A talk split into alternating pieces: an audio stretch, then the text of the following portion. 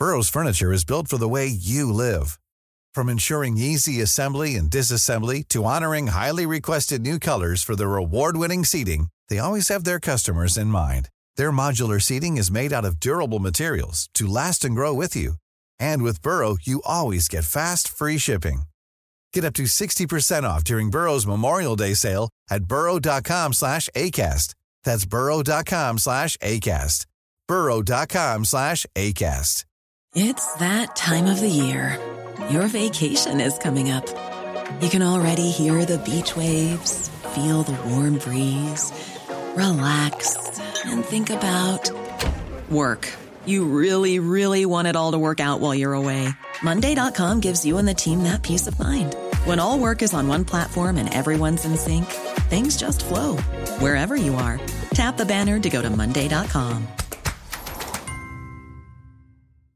Quality sleep is essential. That's why the Sleep Number Smart Bed is designed for your ever evolving sleep needs. Need a bed that's firmer or softer on either side? Helps you sleep at a comfortable temperature? Sleep Number Smart Beds let you individualize your comfort so you sleep better together. JD Power ranks Sleep Number number 1 in customer satisfaction with mattresses purchased in-store. And now save 40% on the Sleep Number limited edition Smart Bed for a limited time. For JD Power 2023 award information, visit jdpower.com/awards. Only at Sleep Number stores or sleepnumber.com. Palmemordet, Sydafrikaspåret del 6, fler förhör.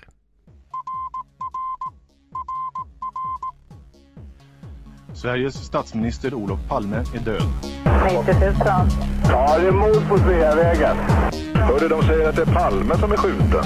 Mordvapnet med säkerhet är en Smith Wesson, en revolver kaliber .357. Inte ett svar. Finns inte ett svar. För jag har inget. Och jag har inte varit Varför skulle jag Polisen söker en man i 35 till 40-årsåldern med mörkt hår och lång mörk rock. Välkomna till podden Palmemordet som idag görs av mig, Tobias Henriksson på PRS Media. För en gångs skull tänkte jag börja det här avsnittet med att bli lite personlig. Som ni hörde förra veckan har både Dan och jag haft det tufft på olika sätt i livet den senaste tiden. Själv har jag bollat två jobb, två barn och en relation på ett sätt som i det långa loppet tog ut sin rätt. I korthet har det varit tufft med orken både fysiskt och psykiskt. Vid sådana tillfällen är det extra värmande att se de kommentarer som några av er skickat till mig och Dan med förhoppning om tillfrisknande. Det är till stor glädje när vi sitter och försöker få ihop de här avsnitten till er. Ett stort tack till alla er som eh, fortfarande lyssnar på podden och kommer med feedback och önskemål. Om ni vill stötta oss även ekonomiskt så vet ni vid det här laget vad ni kan göra. Gå in på patreon.com palmemordet och donera en summa som podden får per publicerat avsnitt. Det är alltså patreon.com palmemordet. Och som ni vet har vi olika mål på Patreon för olika spår. Och det är genom er hjälp som vi kunnat ta itu med dagens ämne till exempel, alltså Sydafrikaspåret. Som det ser ut när det här spelas in så kommer vi till exempel att kunna fortsätta med polisspåret när vi når 500 dollar på Patreon igen. Och som jag sagt tidigare, de här pengarna går framförallt till att säkra att vi kan sitta de timmar vi behöver och spela in och framförallt göra research. Så alla bidrag är väldigt välkomna. Fler sätt att stötta oss på, ja det hittar du i avsnittsbeskrivningen. Idag är det dags att återvända till Sydafrika och dags att se vad ett antal personer har att säga om Palmemordet. Vi har lite kvar på förra avsnittets förhör med Eugene de Kock och sedan har vi också utförliga förhör med bland andra Roy Allen och såklart Craig Williamson att referera. Och nu var det ju tänkt att ni skulle få det här i dialogform med Dan och mig, men med tanke på det lilla hack i skivan som vi berättat om så är det tyvärr inte möjligt i dagens avsnitt. Men vi fortsätter att försöka få till det i kommande avsnitt. När vi lämnade Eugene de Kock, Hans Ölvebro och Jan Danielsson sist hade de pratat om hur de Kock fick uppgifterna om Palmemordet och av vem. De hade också fått reda på de Kocks uppfattning om vapnet och kalibern och varför just denna kombination användes. Precis i slutet av vårt avsnitt, ja då var det dags att byta band och det gav oss ett naturligt avbrott där vi avslutade avsnittet. Men det fanns mer att fråga om och då gällde det konversationen med Mr Powell som ni hörde om i förra avsnittet om Sydafrikaspåret. Det vill säga den man som ska ha nämnt vem som var inblandad i mordet på Olof Palme. I konversationen står D för Jan Danielsson, K för Eugene de Kock och Ö för Hans Ölvebro. Citat. D. Ehm, jag skulle vilja återvända till ditt samtal med Mr Powell. K. Okej. Okay. D. Som jag förstod det så berättade Mr Powell för dig om den här mannen, hans namn och hans adress och, och sa att han var en svensk underrättelseagent med rangen kapten. K. En tidigare. D. En tidigare K. En tidigare svensk underrättelseagent. D. Så han, um, han sa som jag förstod dig att om du åkte till Turkiet så skulle du kunna kolla upp honom. Är det rätt uppfattat? K. Alltså han visste att jag rest utomlands en hel del och han sa att om du åker till Turkiet och vill träffa den här mannen eller om du behöver den här mannen så har han hans adress. Det. Enligt mig vore det normalt om man berättade om till exempel hans ålder, grad av träning, hans kapacitet. K.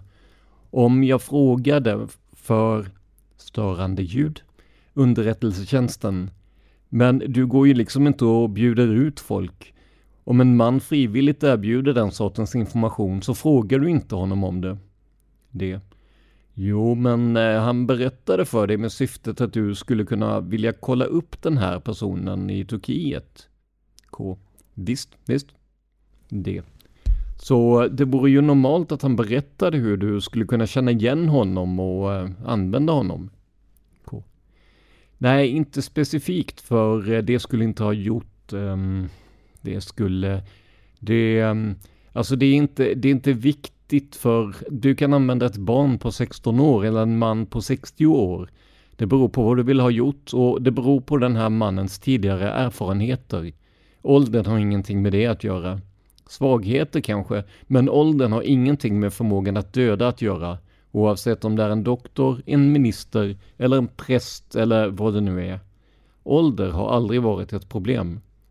Folk tycker, eh, folk tycker om att länka det till ålder. Ålder har ingenting med det att göra.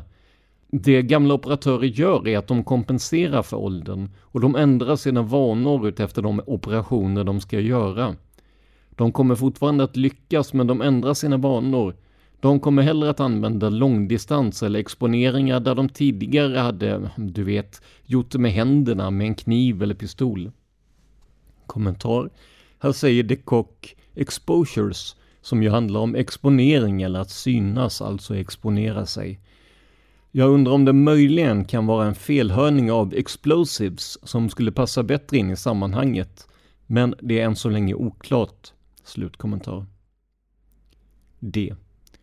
Men det jag frågade om var mer om eh, om eh, han gav dig någon sorts information som gjorde det möjligt för dig att identifiera personen. Såsom ålder, hårfärg, tänder, längd, höjd kommentar. Här säger alltså Danielsson både length och eh, height, vilket ju både betyder längd på en människa. Slutkommentar. K. Nej, det gjorde han inte, förutom att han var en tidigare underrättelseagent och också en svensk underrättelseagent. Jag fick ingen indikation om vad mannen ens gjorde i Turkiet. Du vet, jag antar att du inte bara sitter i Turkiet resten av livet. Jag antar att du måste göra någonting. Men jag frågade inte honom. Jag frågade inte i vilken bransch han var nu eller om han driver ett företag eller något. Ö. Kan du ge oss mer information om vilken sorts namn det var? Jag menar om man kan säga att det var typiskt brittiskt eller italienskt eller så. K. Nej, det var definitivt skandinaviskt. Jag kan inte säga svenskt, men definitivt skandinaviskt. För saken är den, och du, snälla ta det, jag skojar inte, det, det är många av era efternamn som knappt går att uttala för oss.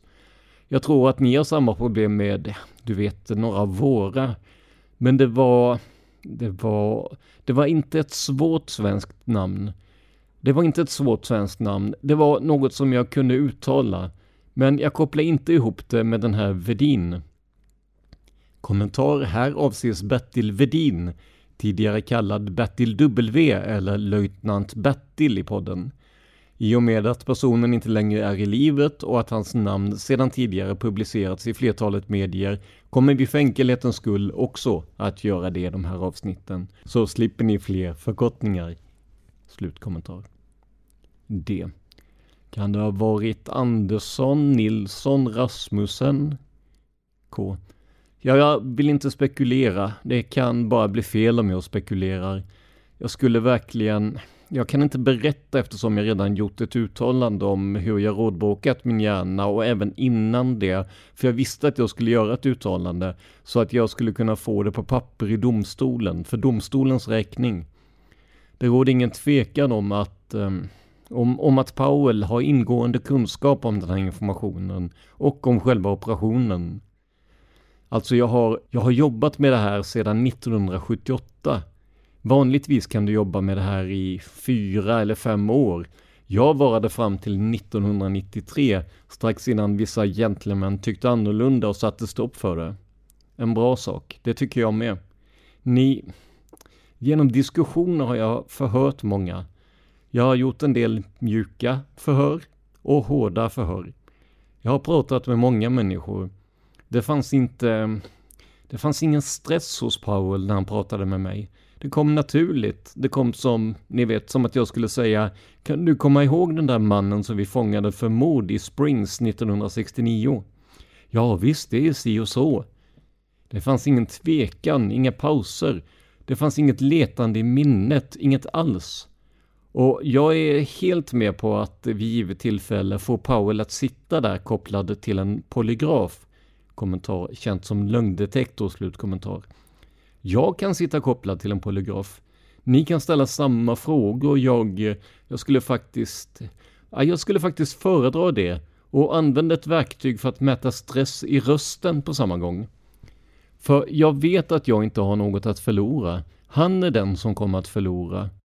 Han vet, ni vet jag gör inte det här för att göra saker svåra för honom.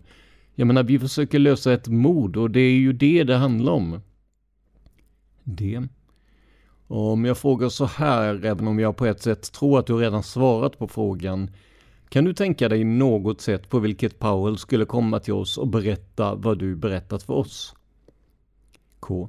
Ja, och konstigt nog berättade jag även det för Mr Lindström, Kommentar Tommy Lindström, svensk polis. Slutkommentar. Även om han inte tog in det. Jag sa att om Powell ställs inför rätta som senator och om han åtalas för att han har tagit emot de här vapnen och ammunitionen, vilket såklart var olagligt, och han kunde förmås att ställas inför rätta och vårt lands president kunde ge honom amnesti i utbyte mot namn och adress, så tror jag att han skulle acceptera det. Om han fortsätter med det måste det finnas en väldigt bra anledning. Eller så måste det finnas något som skrämmer, inte honom, men någon som är nära honom eller något sådant. Men jag har gjort anteckningar som ni kan titta på och det skulle jag gjort om jag var i era kläder. Men jag har aldrig varit i Skandinavien. Jag vet inte vilka maktbefogenheter ni har, hur er konstitution fungerar. Jag känner inte till den enskildes rättigheter, men det finns olika vägar att se till att någon av de här människorna, även en snubbe som den där Vedin, är mer öppna mot er i andra sammanhang. I samma ögonblick som ni kommer närmare, då kommer folk att få panik, frysa tillgångar och sånt. Och om han är en svensk medborgare, vilket han såklart är, så kan ni hålla honom ansvarig. Jag har gjort en hel del anteckningar här vad jag vill säga är att det är inte Anthony White. De kan åtala Anthony White för att han tillfångatogs med sprängämnen i gränsposteringen till Lesotho och två säkerhetspoliser, sydafrikanska säkerhetspoliser, dödades när de skulle rädda honom. Jag tror det var en kapten, de Bierstall, de anföll ett tåg. Kommentar. Här står det “They hit a train” vilket skulle kunna betyda det mesta från att de sprängde ett tåg till att de rånade ett. Slutkommentar. De kan åtala Anthony White för elfenbenssmuggling och guldsmuggling, vad ni vill. Och de kanske lyckas om de har de nödvändiga, ni vet, vittnena. Men han, han är inte skytten. Diaquetze är efter pengar. Diaquetze vill ha det. Hur eh, vet du det? K. Ursäkta? Är det en kunskap du besitter eller att han inte var skytten eller är det K? Craig Williamson skulle aldrig ha använt Anthony White, vet du. Anthony White är rhodesisk, tidigare vid SAS. Kommentar här avses troligen South Africa Special Forces, slutkommentar. D. Det är en slutsats du drar. K. Det är, ja, det är, och, och det är baserat på erfarenhet. Jag skulle använt en svensk invånare eller en skandinavisk invånare, för det handlar om att passa in. Om jag promenerar i Stockholm så kommer du att veta att jag är en utlänning och du skulle behöva prata, och du skulle kunna behöva kunna språket. Du måste smälta in. Jag tvivlar inte en sekund på att det måste ha förekommit någon form av övervakning. Om det inte fanns övervakning så måste det ha läckt inifrån något hem eller något. Om det inte fanns någon läcka så skulle det kunna ha varit att någon tagit sig in i hushållet genom en kärleksaffär med någon eller liknande. Jag har gjort ganska utförliga anteckningar här, men det är slutsatser. Vad gäller, ni vet, Peter Castleton, där kommer ni kanske närmare. Men han var tydlig mot mig och det är första gången som jag hört att pengar skulle vara inblandade. Castleton pratade om pengar och sedan pratade Lindström om pengar. Det är första gången som jag hörde om pengar och det är lång tid efter att jag la fram mitt uttalande i rätten. Jag är inte intresserad av pengar. Castleton är efter pengar och han är efter Williamson. Jag hatar inte Williamson. Han var inblandad i inbrott där och han och censur, de var fortfarande i säkerhetspolisen där. De utförde räder mot, eller bröt sig in i antingen ett av anti-apartheid-kontoren eller ANC-kontoret och de stal till och med, mm, utanför dörren fanns det musikinstrument som de använde. De eh, trycker på en knapp, eh, det är för att öppna dörrarna. De stal det och de tog också med sig det och det användes i högkvarteren för att öppna deras kontor, sedan en G2-sektion. På så sätt tog de med sig en souvenir som ett bevis på sina framgångar vid räden i Sverige.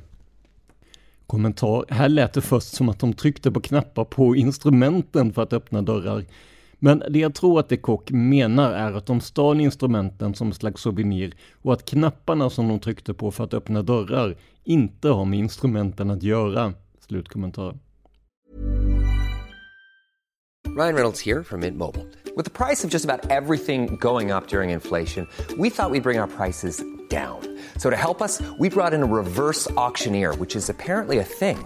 Mint Mobile unlimited premium wireless. Ready to get 30, 30, bit to get 30, bit to get 20, 20, 20, bit to get 20, 20, bit to get 15, 15, 15, 15 just 15 bucks a month. So, Give it a try at mintmobile.com/switch. slash $45 up front for 3 months plus taxes and fees. Promo rate for new customers for limited time. Unlimited more than 40 gigabytes per month slows. Full terms at mintmobile.com. How would you like to look 5 years younger? In a clinical study, people that had volume added with Juvederm Voluma XC in the cheeks perceived themselves as looking 5 years younger at 6 months after treatment. Look younger, feel like you. Add volume for lift and contour in the cheeks with Juvederm Voluma XC. Reverse signs of aging by adding volume to smooth laugh lines with Juvederm Volure XC. For important safety information and to find a licensed specialist, visit juvederm.com. That's J U V E D E R M.com. Not for people with severe allergic reactions, allergies to lidocaine, or the proteins used in Juvederm. Common side effects include injection site redness, swelling, pain, tenderness, firmness, lumps, bumps, bruising, discoloration, or itching. There's a risk of unintentional injection into a blood vessel, which can cause vision abnormalities, blindness, stroke, temporary scabs, or scarring. Talk to a licensed specialist to find out if it's right for you. Burrow's furniture is built for the way you live. From ensuring easy assembly and disassembly to honoring highly requested new colors for their award-winning seating, they always have their customers in mind. Their modular seating is made out of durable materials to last and grow with you. And with Burrow, you always get fast, free shipping. Get up to 60% off during Burrow's Memorial Day sale at burrow.com slash ACAST. That's burrow.com slash ACAST. burrow.com slash ACAST. Ja.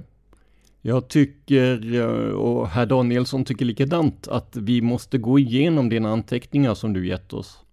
K. A, Ö. Och om det är möjligt kan vi återkomma och lägga fram ytterligare frågor och um, K. Ni kan, ni kan utnyttja vilken information ni vill. Ö. Mm, ja. K. Jag kommer inte att dölja något. Det är upp till en gentleman här och upp till Mr Benson nu. Ö. Okej, vi tar en kort paus. K. Jag är inte... Jag är ledsen. Förhöret avslutas 18.10. Och där slutar vi alltså citera ur förhöret. Så med ett ständigt flöde av ord säger Eugene de Kock egentligen ganska lite.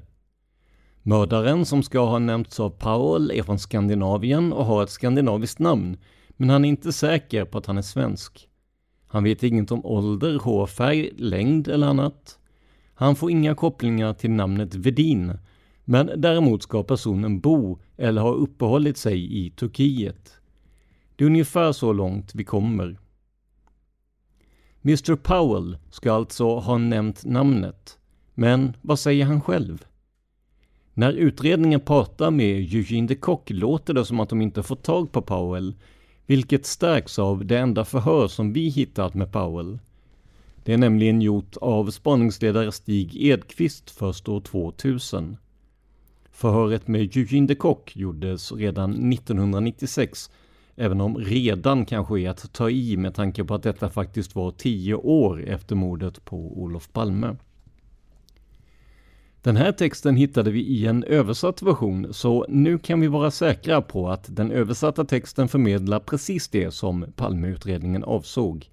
De tidigare dokumenten var ju översatta av mig. Förhören med Eugene de Kock var på cirka 17 sidor, vilket kan tyckas lite i sammanhanget med tanke på hur ofta han omnämns som en av personerna med kännedom om mordet. Men det var ju Powell som var uppgiftslämnare. Då borde väl det förhöret vara avsevärt mycket längre? Inte då. Stig Edqvist klarar av det här på ungefär åtta sidor. I dialogen nedan benämns Edqvist F som i förhörsledare och Philip Powell benämns P. Citat. Herr Powell informerades om att detta handlar om undersökningen av mordet på statsminister Olof Palme. Förhöret övergår i dialogform. F. Ja, herr Powell, kan ni berätta för mig om den besökare som berättade att han tidigare varit polischef? P. Jag besöktes här på kontoret av en person som jag tror även var med i polisstyrelsen. Han visade ett kort för mig och jag identifierade honom som Tommy Lindström. Och så vitt jag förstod så var han här med officiell behörighet.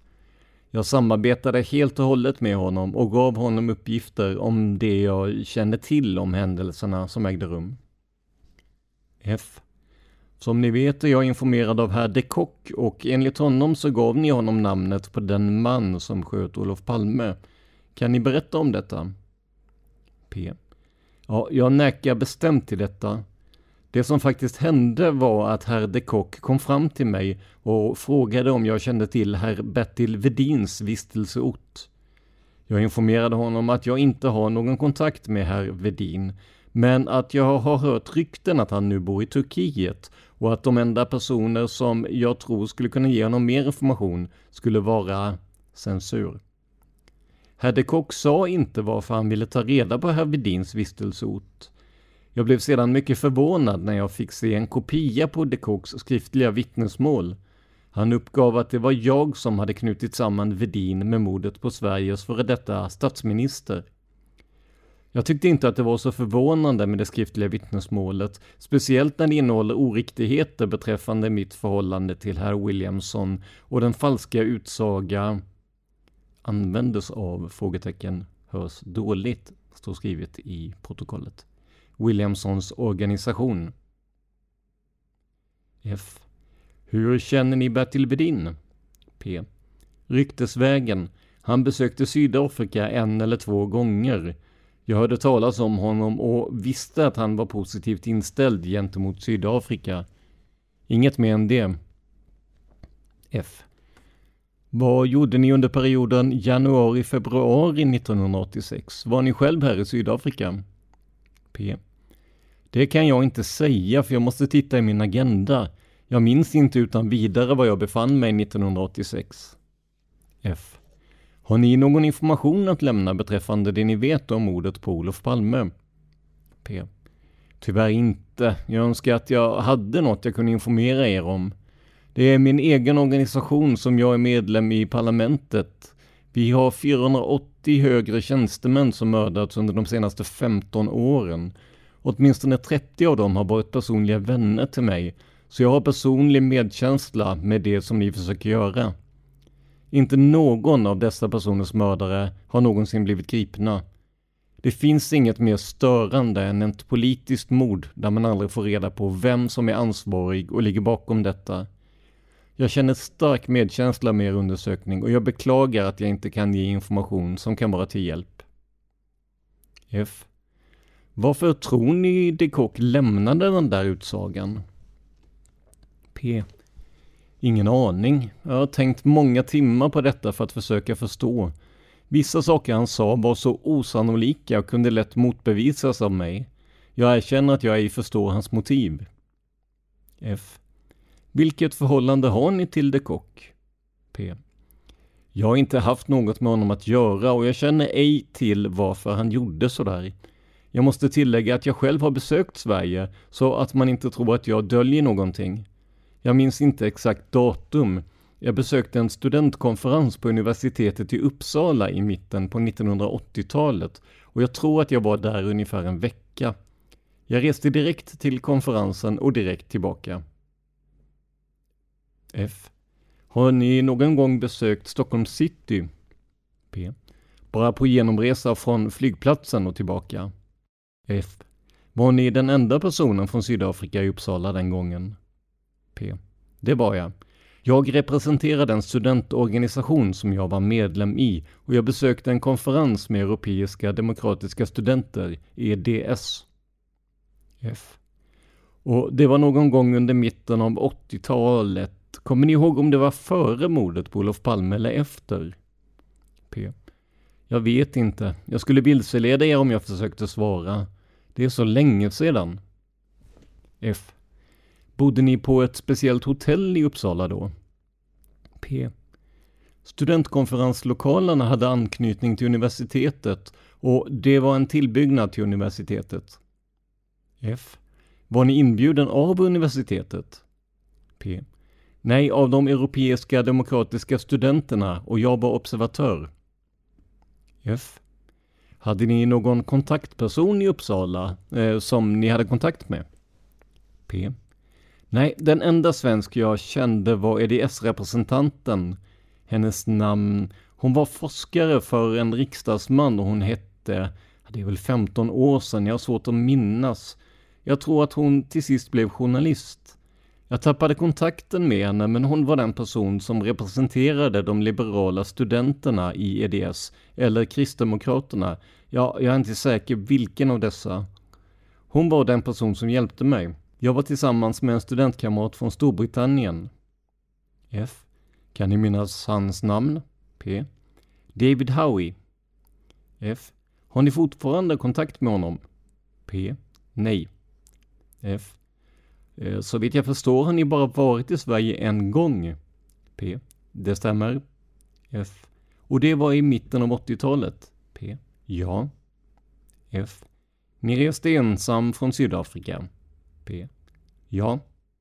F. Var mötte ni er kollega från Storbritannien? P.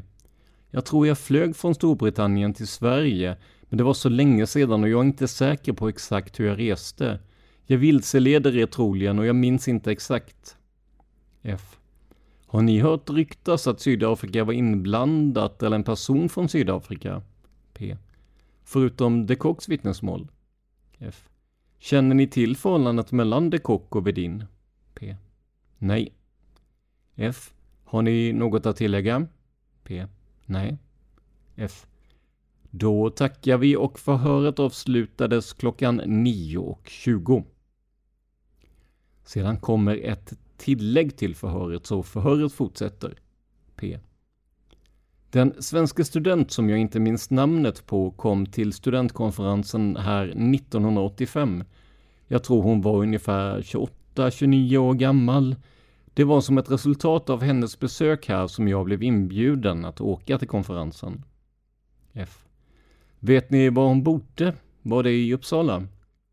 P. Jag tror att hon bodde i Stockholm och var anställd vid den svenska riksdagen. Dessutom vet jag att hon var gift med en italienare. F. Kan ni beskriva henne? Var hon eh, blond?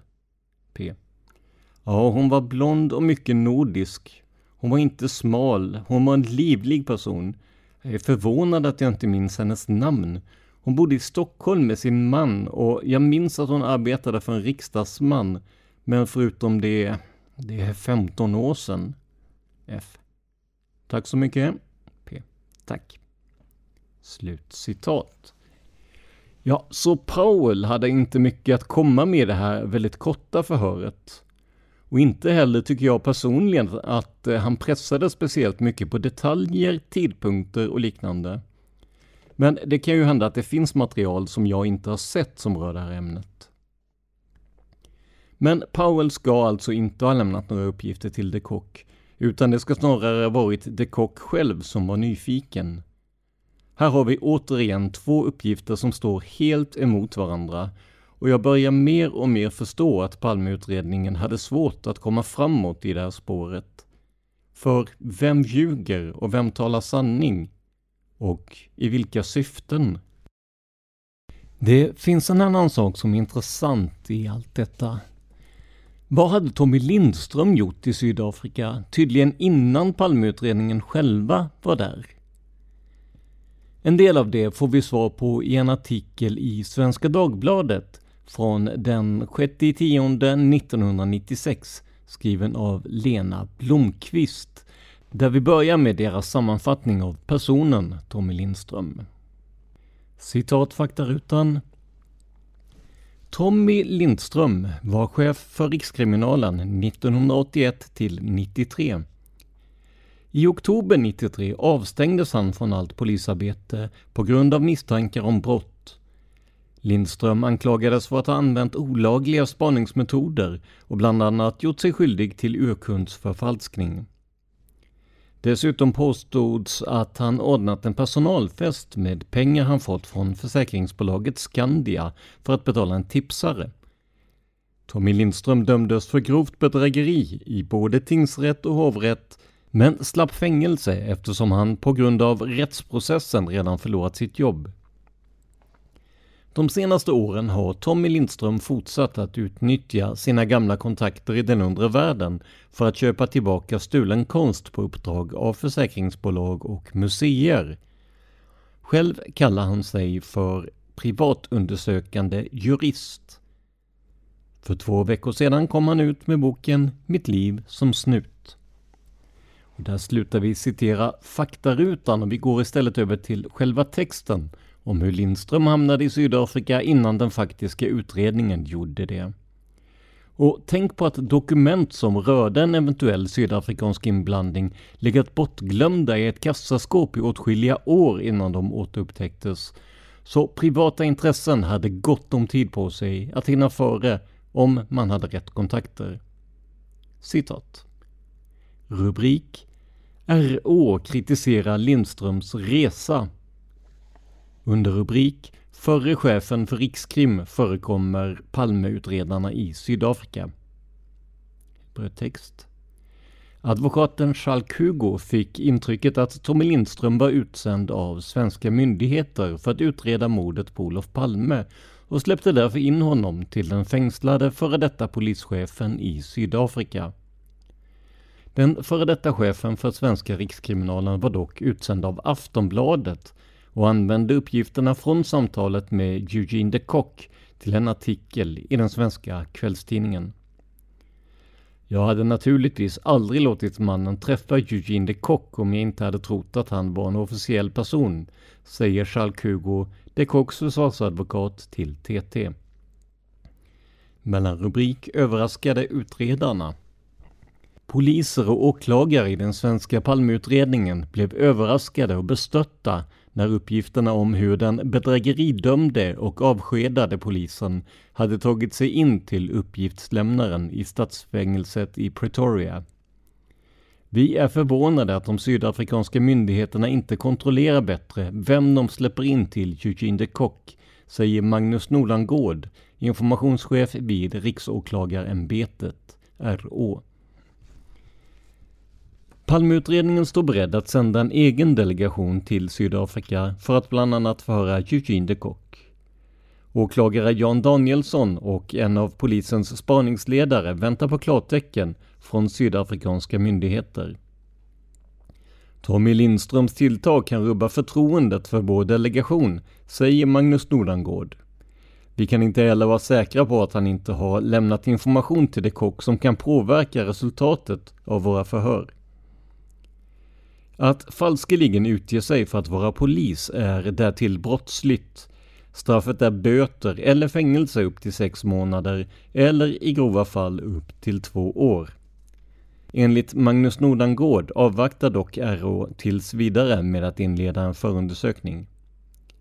Mellanrubrik ABs chefsredaktör svarar Advokaten fick vid tre tillfällen veta att Tommy Lindström är en före detta polis säger Aftonbladets chefredaktör Torbjörn Larsson.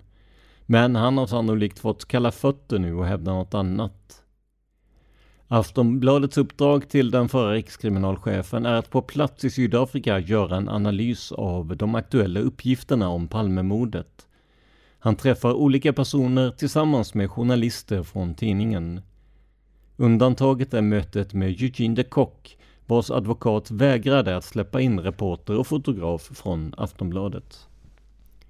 Svensk polis har känt till Sydafrikaspåret i tio år utan att bry sig om det. Då har jag svårt att se hur Tommy Lindströms samtal med Eugene de Kock ska kunna störa spaningsarbetet, säger Torbjörn Larsson, som snarare vill beskriva det okonventionella uppgiftssamlandet som en journalistisk arbetsmetod. Mellanrubrik hävdar sin rätt Tommy Lindström själv hävdar sin rätt att ställa frågor och samla kunskap på plats i Sydafrika som vilken journalist, författare, forskare eller fri person som helst. Jag gör inget polisarbete, säger han. Det finns inte ett jäkla bevis att hämta hos de Kock. Han är en angivare och uppgiftslämnare.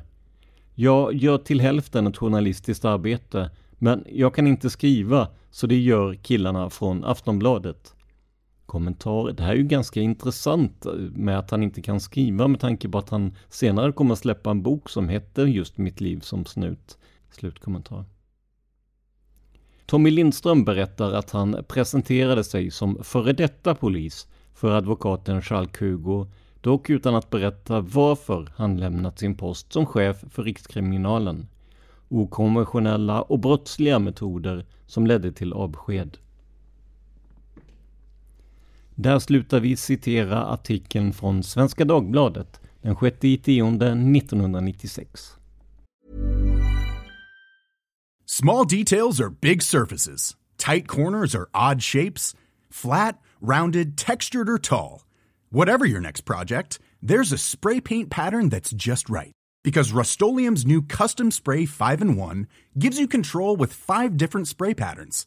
So you can tackle nooks, crannies, edges, and curves without worrying about drips, runs, uneven coverage, or anything else. Custom Spray 5 and 1. Only from Rust Want flexibility? Take yoga. Want flexibility with your health insurance? Check out United Healthcare Insurance Plans. Underwritten by Golden Rule Insurance Company, they offer flexible, budget friendly medical, dental, and vision coverage that may be right for you. More at uh1.com. Planning for your next trip? Elevate your travel style with Quince. Quince has all the jet setting essentials you'll want for your next getaway, like European linen, premium luggage options, buttery soft Italian leather bags, and so much more. And is all priced at 50 to 80% less than similar brands. Plus, Quince only works with factories that use safe and ethical manufacturing practices. Pack your bags with high-quality essentials you'll be wearing for vacations to come with Quince. Go to quince.com slash pack for free shipping and 365-day returns. Här har vi alltså en före detta chef för Rikskriminalen som fått sparken efter oegentligheter och som nu utger sig för att vara antingen polis eller före detta polis innan den officiella utredningen når de utfrågade. Det här låter verkligen som något som bara kan hända i Palmeutredningen. För visst är det något som nästintill påminner om en förbannelse över det här ämnet. Alltifrån de konstigheter som uppdagades på LAC och kring en del poliser, till utredningen kring Christer A, till Sydafrika och mycket mer. Så ni som är privata undersökare av Palmemordet och skäms lite för ordet privatspanare, gör inte det längre. Om en före detta rikskriminalchef kan, så kan ni också. Med det börjar vi närma oss slutet av dagens avsnitt. Och med det vill jag påminna om att med tanke på den rådande situationen kommer Palmemordet fram till 2023 ut med ett nytt avsnitt varannan vecka. Resterande veckor sänds repriser för att ge oss tid att återhämta oss och också såklart göra riktigt bra nya avsnitt till er. Självklart dras det inga pengar på Patreon för de avsnitt som är repriser och inte heller är det här något som vi planerar att fortsätta med efter nyår som det ser ut nu. Det är istället något som vi känt oss tvingade till utifrån förutsättningarna som Dan berättade om i förra avsnittet. Om du vill komma i kontakt med oss med tips på intervjupersoner, kommentarer om avsnitten och mycket mer så kan du mejla simwaypodcast gmail.com Alltså zimwaypodcastgmail.com Du kan också kommentera i Facebookgrupperna Studio Palmemordet och Palmerummet där vi brukar lägga upp en tråd för veckans avsnitt. De repriser som ligger på lut nu är de intervjuer som David Lyning gjorde med bland andra Sven Aner, Gösta Söderström och många fler. Så ta chansen att lyssna på dem om ni inte redan gjort det. Och om två veckor är vi alltså tillbaka med ett helt nytt avsnitt. Om du inte kan få nog av Dan och mig som berättar om mord Ja, då kan du till exempel lyssna på Seriemördarpodden eller Massmördarpodden av Dan. Båda finns på Podmi och är betalpoddar. Hur ni prenumererar, ja det hittar ni på podmi.se. Här tar Dan upp seriemord respektive massmord, berättar om förövarna, utredningen och givetvis också om de offer som råkar ut för allt det här. Dan gör också Mördarpodden tillsammans med Josefin Måhlén. Där går man igenom vanliga mord, om man nu kan säga så, och försvinnanden på ett lite mer lättsamt sätt än vad ni kanske är van vid från de andra poddarna. Mördarpodden är gratis och distribueras av Acast, precis som Palmemordet.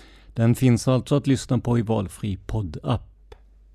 Jag gör poddarna Tänk om och Minuter med mod.